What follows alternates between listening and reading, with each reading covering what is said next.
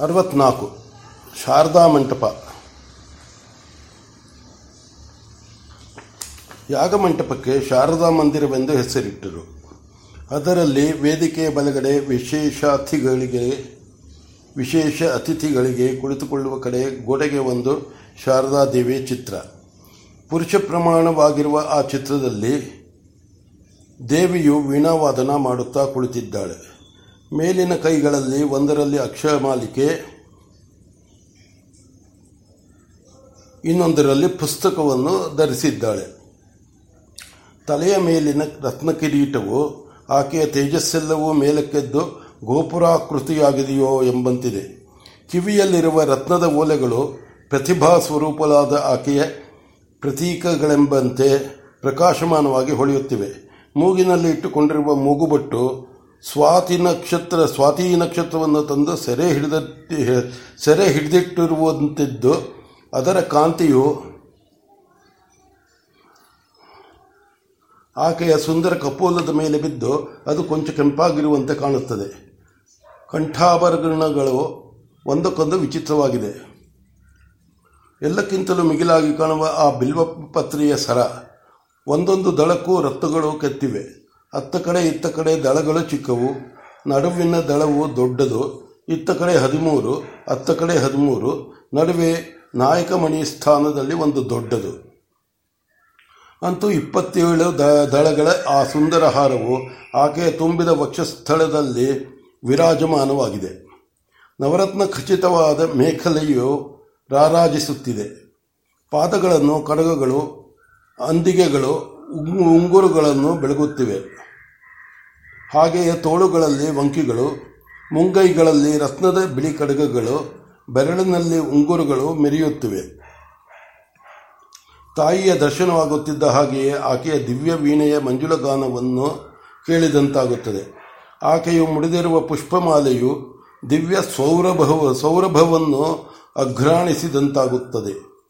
ಆಕೆಯ ಕಟಾಕ್ಷವು ಹರಡಿದ ಕಡೆಯಲ್ಲೆಲ್ಲ ಪವಿತ್ರತೆಯು ತಾನೇ ತಾನಾಗಿ ಜ್ಞಾನವು ತಾಂಡವವಾ ತಾಂಡವವಾಡಿದಂತಾಗುತ್ತಿದೆ. ಆ ಪಟ್ಟಕ್ಕೆ ಎದುರಾಗಿ ಇನ್ನೊಂದು ಗೋಡೆಯ ಮೇಲೆ ಗಾಯತ್ರಿಯ ಚಿತ್ರ. ಸಣ್ಣ ಅಲೆ ಅಲೆಗಳಿಂದ ಸುಂದರವಾದ ನೀಲ ಜಲರಾಶಿ. ಅದರ ನಡುವೆ ಜಗತ್ ಸೌಂದರ್ಯವನ್ನೆಲ್ಲ ರಾಶಿ ಮಾಡಿ ಎರಕ ಹೊಯ್ದಂತಿರುವ ದೊಡ್ಡ ಕಮಲ. ಅದರ ಮೇಲೆ ತಾಯಿಯು ಕುಳಿತಿದ್ದಾಳೆ. ಒಂದು ಕಾಲು ಮಡಚಿಕೊಂಡು ಇನ್ನೊಂದು ಪಾದವನ್ನು ಕೆಳಗೆ ಜೋಲು ಬಿಟ್ಟಿದ್ದಾಳೆ. ಆ ಕಾಲು ನೀರು ಸೋಂಕುವಂತಿದೆ ಎನ್ನುವುದಕ್ಕಿಂತ ಆ ಜಲರಾಶಿಯು ಆ ಪದವನ್ನು ತೊಳೆದು ಕೃತಾರ್ಥವಾಗಬೇಕೆಂದು ಭಯಭಕ್ತಿಗಳಿಂದ ವೀಚಿಗಳನ್ನು ಮೇಲಕ್ಕೆಸೆಯುವಂತಿದೆ ಮೇಲಕ್ಕೆಸೆಯುವಂತಿದೆ. ಆ ಕಾಲಿನಲ್ಲಿ ರತ್ನನೂಪರಗಳು ಶೋಭಿಸುತ್ತಿವೆ. ಕಾಲು ಬೆರಳುಗಳಲ್ಲಿ ಧರಿಸಿರುವ ರತ್ನದುಗ್ಗರುಗಳು ಬಿದ್ದು ಹೋಗುವುದಂತೆ ಹೋಗು ಬಿದ್ದು ಹೋಗದಂತೆ ಚಿನ್ನದ ಸಣ್ಣ ಸಣ್ಣ ಸರಗಳು. ಅವು ಸಂಧಿಸುವ ಸ್ಥಾನದಲ್ಲಿ ಒಂದು ರತ್ನ ಪದಕ ಆ ಪದಕದಿಂದ ಇನ್ನೊಂದು ಸರವು ಹೋಗಿ ಕಾಲುಂದುಗಿಗೆ ಇರುವ ಉಂಗುರಕ್ಕೆ ಕಟ್ಟು ಬಿದ್ದಿದೆ ಚೆನ್ನಾಗಿ ನೋಡುವವರಿಗೂ ಮೈಯ ಚಿನ್ನದ ಬಣ್ಣದಲ್ಲಿ ಈ ಚಿನ್ನದ ಸರ, ಸರದ ವರ್ಣವು ಬೆರೆತು ಹೋಗಿರುವಂತೆ ಕಾಣುವುದು, ಕಾಣಿಸದು.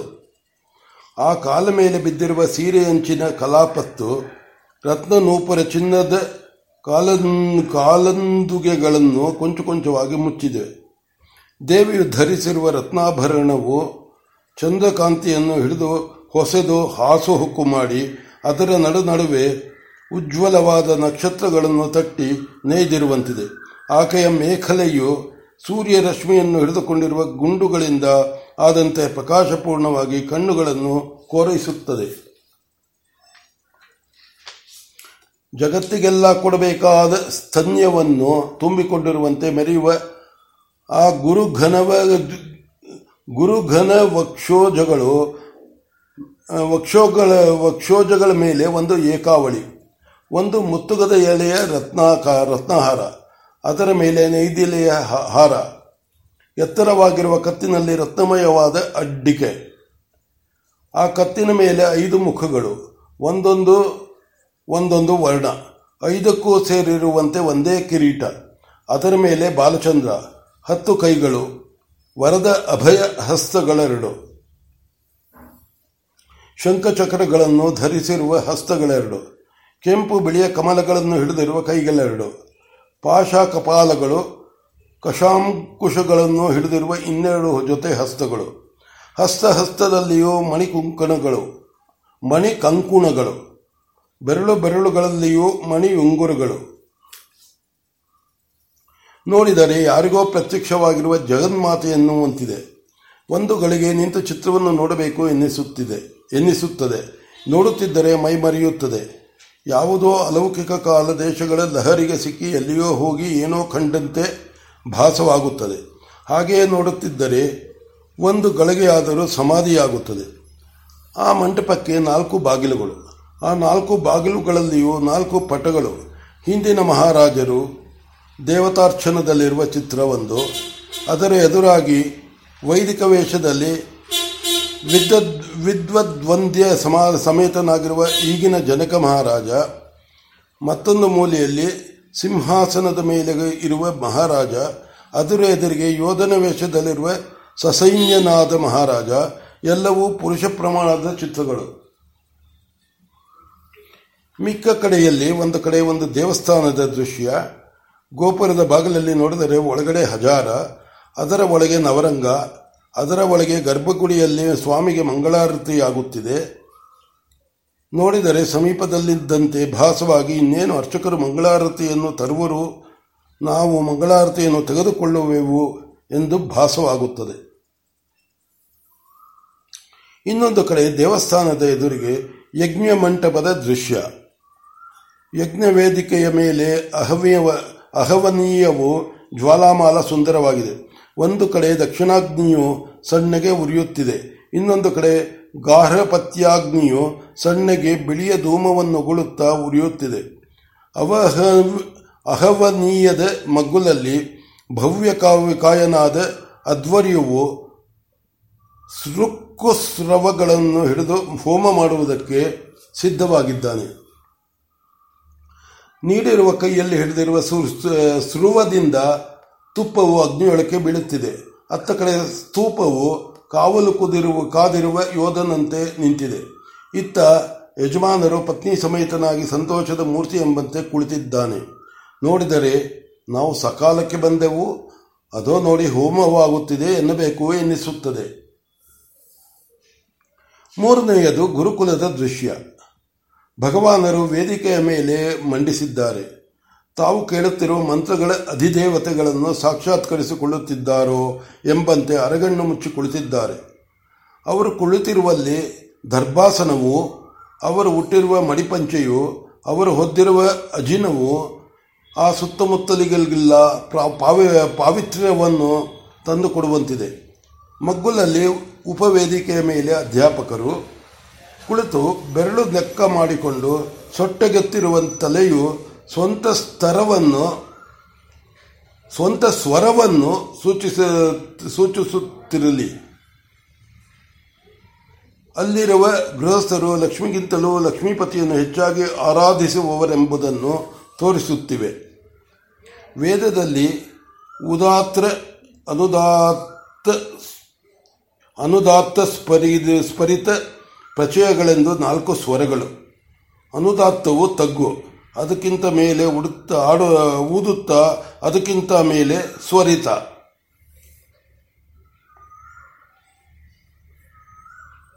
ಅವು ವರ್ಣವಾಗಿ ಸಾರಣೆ ರಂಗವಲ್ಲಿಗಳಿಂದ ಶೋಭಿತವಾಗಿರುವುದು ಅವರ ತೃಪ್ತಿಯನ್ನು ತೋರಿಸುತ್ತಿದೆ. ನಾತಿ ದೂರದಲ್ಲಿ ಆಶ್ರಮಕ್ಕೆ ಪ್ರದಕ್ಷಿಣವಾಗಿ ಹರಿಯುತ್ತಿರುವ ನದಿಯು ಈ ಆಶ್ರಮದ ಮಗ್ಗುಲಲ್ಲಿ ಹರಿದು ತಾನು ಕೃತಕೃತ್ಯಲಾಳಾದಲೆಂದು ಕೃತಕೃತ್ಯಲಾಳದು, ಕೃತಕೃತ್ಯಳಾದನೆಂದು ಕೊಂಡಂತೆ ನಿರ್ಮಲವಾಗಿದೆ. ಹಿಂದಿನ ಬೆಟ್ಟವು ನಾನಿಲ್ಲಿಗೆ ರಕ್ಷಕನಾಗಿರುವೆನು ಎಂದು ಎತ್ತರದ ಮರಗಳೆಂಬ ಕೈಗಳನ್ನೆತ್ತಿ ನಾನು ಸಹಸ್ರ ಬಾಹು ಎಚ್ಚರಿಕೆ ಎಂದು ಎಚ್ಚರಿಸುವಂತಿದೆ. ಆ ಚಿತ್ರದ ಮುಂಭಾಗದಲ್ಲಿ ಕಾಣುವ ಹಸಿರು ಹುಲ್ಲು, ಹಿಂದೆ ಕಾಣುವ ತಿಳಿಯಾದ ಆಕಾಶವು, ಇಲ್ಲಿನ ನಿವಾಸಿಗಳು ಹೀಗೆ ಸಂತೋಷವಾಗಿ ಪರಿಶುದ್ಧ ಚಿತ್ತರಾಗಿದ್ದಾರೆ ಎಂದು ಉದ್ಘೋಷಿಸುವಂತಿದೆ. ನಾಲ್ಕನೆಯದು, ಒಂದು ಆಕಳ ಹಿಂಡಿನ ಚಿತ್ರ. ಮಂಡಿಯವರೆಗೂ ಬೆಳೆದಿರುವ ಹುಲ್ಲುಗಾವಲು, ಅಲ್ಲಲ್ಲಿ ಹರಡಿ ಬೆಳೆದಿರುವ ಛಾಯಾವೃಕ್ಷಗಳು, ಚಿತ್ರದ ನಡುವೆ ಆನೆಯಂತಹ ಗೂಳಿ, ಅದರ ಹಿಳಿಲು ಬೆಳೆದು ಬಗ್ಗಿ ಹೋಗಿದೆ. ಅದು ವೀರಾವೇಶದಿಂದ ಬಂದು ಹುತ್ತವನ್ನು ಕೊಂಬುಗಳಿಂದ ಕೆಡವಿದೆ. ಹಸುಗಳೆಲ್ಲ ಸುತ್ತಲೂ ನಿಂತು ನೋಡುತ್ತಿದೆ, ನೋಡುತ್ತಿವೆ. ಗೂಳಿಯು ವೀರಾವೇಶದಲ್ಲಿ ಪಾಲ್ಗೊಂಡಂತೆ ಅವು ಹೊಳ್ಳೆಗಳನ್ನು ಕಣ್ಣುಗಳನ್ನು ಅರಳಿಸಿವೆ. ಒಂದೊಂದು ರಾಜ್ಯದ ಒಂದೊಂದು ರಾಜಧಾನಿಯನ್ನು ತುಂಬಿವೆ. ಒಂದೊಂದರಲ್ಲೂ, ಒಂದೊಂದರ ಕೆಚ್ಚಲು ಹುಲ್ಲಿನ ತಲೆಯ ಮೇಲೆ ಈಜಾಡುತ್ತಿದೆ. ನೋವಾಡ, ನೋಡುತ್ತಿದ್ದರೆ ಮನಸ್ಸಿಗೆ ಒಂದು ಹರ್ಷ, ಒಂದು ಉತ್ಸಾಹ, ಸಮೃದ್ಧಿಯ ಚಿನ್ನವಾದ ಗೋವನ್ನು ನೋಡಿ ಸಂತೋಷ ಪಡೆದವರು ಉಂಟೆ? ವೈಶಾಖದ ಅಮಾವಾಸ್ಯೆಯ ವೇಳೆಗೆ ಎಲ್ಲವೂ ಸಿದ್ಧವಾಗಿದೆ. ಜ್ಯೇಷ್ಠ ಶುದ್ಧ ತದಿಗೆ ದಿನ ಮಂಟಪ ಪ್ರವೇಶವೆಂದು ಗೊತ್ತಾಯಿತು. ಹಿಂದಿನ ದಿನದಿಂದ ಮಂಟಪವು ಶೃಂಗಾರವು ಮಂಟಪ ಶೃಂಗಾರವು ಆರಂಭವಾಯಿತು. ಕಂಬ ಕಂಬಕ್ಕೂ ಚಿತ್ತದ ಬಟ್ಟೆಗಳನ್ನು ಸುತ್ತಿದ್ದರು. ಕಂಬ ಕಂಬಕ್ಕೂ ಹೂವುಗಳನ್ನು, ಚಿಗುರುಗಳನ್ನು ಕಟ್ಟಿದ್ದರು. ಕಂಬದಿಂದ ಕಂಬಕ್ಕೆ ಹೂವು, ಚಿಗುರು, ಎಲೆಗಳ ತೋರಣಗಳು, ತೋರಣಗಳನ್ನು ಕಟ್ಟಿದರು. ಗೋಡೆಗಳಿಗೆ ಸುಣ್ಣವನ್ನು ಎಚ್ಚರವಾಗಿ ದಪ್ಪವಾಗಿ ಬೆಳೆದರು. ನೆಲವನ್ನು ಗುಡಿಸಿ ಸಾರಿಸಿ ರಂಗವಲ್ಲಿ ಹಾಕಿದರು. ಮಂಟಪಕ್ಕೆ ಬರುವ ಹಾದಿಗಳನ್ನೆಲ್ಲ ಶುಚಿ ಮಾಡಿ ಇದ್ದ ಕಲ್ಲು, ಬೆಳೆದಿದ್ದ ಹುಲ್ಲುಗಳನ್ನು ತೆಗೆದು ಶುದ್ಧಗೊಳಿಸಿದರು. ಕೊಳೆಗನ ಕೊಳೆಗನ್ನು ಕೊಳೆಗಳನ್ನೆಲ್ಲ ಸ್ವಚ್ಛ ಮಾಡಿದರು. ಮಂಟಪದ ಎದುರಿಗೆ ರಾಜ ಶಕಟಾದಿಗಳಿಗೆ ಗೊತ್ತಾಗಿದ್ದ ಸ್ಥಳವೆಲ್ಲ ನಿರ್ಮಲವಾಯಿತು. ಅಷ್ಟೇನೋ, ಮಂಟಪಕ್ಕೆ ಮಂಟಪವೇ ಮಂಟಪವೇ ಮಿಂದು ಮಡಿ, ಮಡಿಯಾಯಿತು. ಮಾವಿನ ಸೊಪ್ಪಿನ ತೋರಣಗಳಿಗಂತೂ ಲೆಕ್ಕವೇ ಇಲ್ಲ. ಎಲ್ಲಿ ನೋಡಿದರೂ ಅಂದಚಂದಗಳ ಗಣಿಯು ಅಲ್ಲಿಗೆ ಬಂದಂತಿತ್ತು. ತದಿಗೆಯ ದಿನ ರಾಜಪುರೋಹಿತ ಅಶ್ವಲನು ಮುತ್ತೈದೆಯರು ಬ್ರಾಹ್ಮಣರೊಡನೆ ಮಂಟಪಕ್ಕೆ ಬಂದನು. ಅಲ್ಲಿ ಪ್ರವೇಶ ಹೋಮ ಮಾಡಿ ಸಿದ್ಧನಾಗಿದ್ದ ಸಿದ್ಧನಾಗಿ ಕಾದಿದ್ದನು.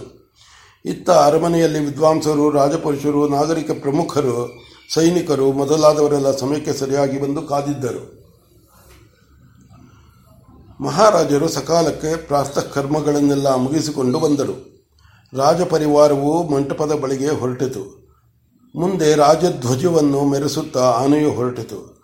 ಅದರ ಹಿಂದೆ ಪದಾತಿ ದಳದವರು ಹೊರಟರು. ಅದರ ಹಿಂದೆ ಮೂಲಬಲವು ಬಂತು. ಅದರ ಹಿಂದೆ ವೃಷಭ ರಥಗಳಲ್ಲಿ ಅಶ್ವರಥಗಳಲ್ಲಿ ರಾಜಪುರುಷರು ಹೊರಟರು. ಅವರ ಹಿಂದೆ ಮಹಾರಾಜನು ಆನೆಯ ಮೇಲೆ ಅಂಬಾರಿಯಲ್ಲಿ ಕುಳಿತು ಹೊರಟನು.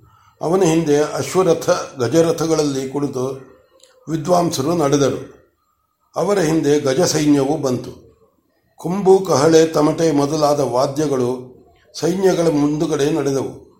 ರಾಜರ ಮುಂಭಾಗದಲ್ಲಿ ವೃಷಭ ರಥಗಳ ಮೇಲೆ ಹಾಕಿದ್ದ ಜಗಲಿಗಳ ಮೇಲೆ ನರ್ತಕಿಯರು ವೀಣಾವೇಣು ಮೃದಂಗಗಳ ಗತಿಗನುಸಾರವಾಗಿ ನರ್ತಿಸುತ್ತಾ ನಡೆದರು. ಆತನ ಹಿಂಭಾಗದಲ್ಲಿ ನಾಗಸ್ವರದವರು ಮಂಗಳವಾಗಿ ನುಡಿಸುತ್ತಾ ಹೊರಟರು. ಎಡಬಲ ಮಗ್ಗುಳಗಳಲ್ಲಿ ಆಸ್ಥಾನ ವಿದ್ವಾಂಸರು, ವಂದಿ ಮಾದಿಗರು ವಂದಿ ಮಾಗಧರು ಮಂಗಳ ಪದ್ಯಗಳನ್ನು ಹಾಡುತ್ತಾ ಉಬ್ಬು ಉಬ್ಬರಿಸುತ್ತಾ ಹೋದರು. ಮೆರವಣಿಗೆಯು ಹೊರಟು. ಮಂದಗಮನದಿಂದ ಸಾಗಿ ಸಕಾಲದಲ್ಲಿ ಮಂಟಪದ ಬಳಿ ಬಂತು. ಸೈನ್ಯಗಳೆಲ್ಲ ಹೋಗಿ ತಮಗೆ ತಮಗೆ ಗೊತ್ತಾಗಿದ್ದ ಕಡೆಗಳಲ್ಲಿ ನಿಂತವು. ನರ್ತಕಿಯರು, ಗಾಯಕರು, ಉಭಯ ಪಾರ್ಶ್ವಗಳಲ್ಲಿ ನಿಂತರು. ವಿದ್ವಾಂಸರು, ರಾಜಪುರುಷರು, ರಾಜನ ಹಿಂದೆ ಬಂದರು. ವಂದಿಗಳು ಮುಂದೆ ಬಂದ ಮುಂದೆ ರಾಜನ ಬಿರುದಾವಳಿಗಳನ್ನು ಉದ್ಘೋಷಿಸುತ್ತಾ ನಡೆದರು. ಪುರೋಹಿತನು, ಬ್ರಾಹ್ಮಣರನ್ನು, ಮುತ್ತೈದೆಯರನ್ನು ಕರೆದುಕೊಂಡು ಎದುರಿಗೆ ಬಂದು ಅರಸನನ್ನು, ಪರಿವಾರವನ್ನು ಸ್ವಾಗತಿಸಿದನು. ಬ್ರಾಹ್ಮಣ ವೇದ ಮಂತ್ರಗಳಿಂದ ಆಶೀರ್ವಾದ ಮಾಡಿದನು. ಬ್ರಾಹ್ಮಣರು ವೇದ ಮಂತ್ರಗಳಿಂದ ಆಶೀರ್ವಾದ ಮಾಡಿದರು. ಮುತ್ತೈದೆಯರು ಮಂಗಳ ದ್ರವ್ಯಗಳೊಡನೆ ಬಂದು ಮಂಗಳವನ್ನು ಹಾಡಿ ಆರತಿ ಎತ್ತಿ ಆಶೀರ್ವಾದ ಮಾಡಿದರು. ಪುರೋಹಿತನು ಅರಸನನ್ನು ಹೋಮಕುಂಡದ ಬಳಿಗೆ ಕರೆದುಕೊಂಡು ಹೋಗಿ ಅರಸನಿಂದ ಒಂದು ಸಲ ಆಜ್ಯ ಹೋಮವನ್ನು ಮಾಡಿಸಿ ತಾನು ಮಿಕ್ಕದುದ್ದನ್ನೆಲ್ಲ ಮಾಡಿ ಹೋಮವನ್ನು ಮುಗಿಸಿದನು. ಅರಸನು ಯಜ್ಞೇಶ್ವರನಿಗೆ ಪ್ರದಕ್ಷಿಣಾ ನಮಸ್ಕಾರಗಳನ್ನು ಒಪ್ಪಿಸಿದನು. ಕಲಶೋದಕವನ್ನು ತೆಗೆದುಕೊಂಡು ರಾಜರಿಗೂ ಮಿಕ್ಕ ಮುಖ್ಯಾಧಿಕಾರಿಗಳಿಗೂ ವಿದ್ವಾಂಸರಿಗೂ ಕೊಟ್ಟು ಉಳಿದುದನ್ನು ಎಲ್ಲರ ಮೇಲೂ ಪ್ರೋಕ್ಷಿಸಿದನು. ಯಜ್ಞೇಶ್ವರ ರಕ್ಷೆಯನ್ನು ಹಾಗೆಯೇ ವಿನಿಯೋಗಿಸಿದನು. ಮಂಟಪವನ್ನು ವಿರಚಿಸಿದ ರಾಜಶಿಲ್ಪಿಯು ಬಂದು ಅರಸನನ್ನು ಕಾಣಿಸಿ, ಕಾಣಿಸಿಕೊಂಡನು.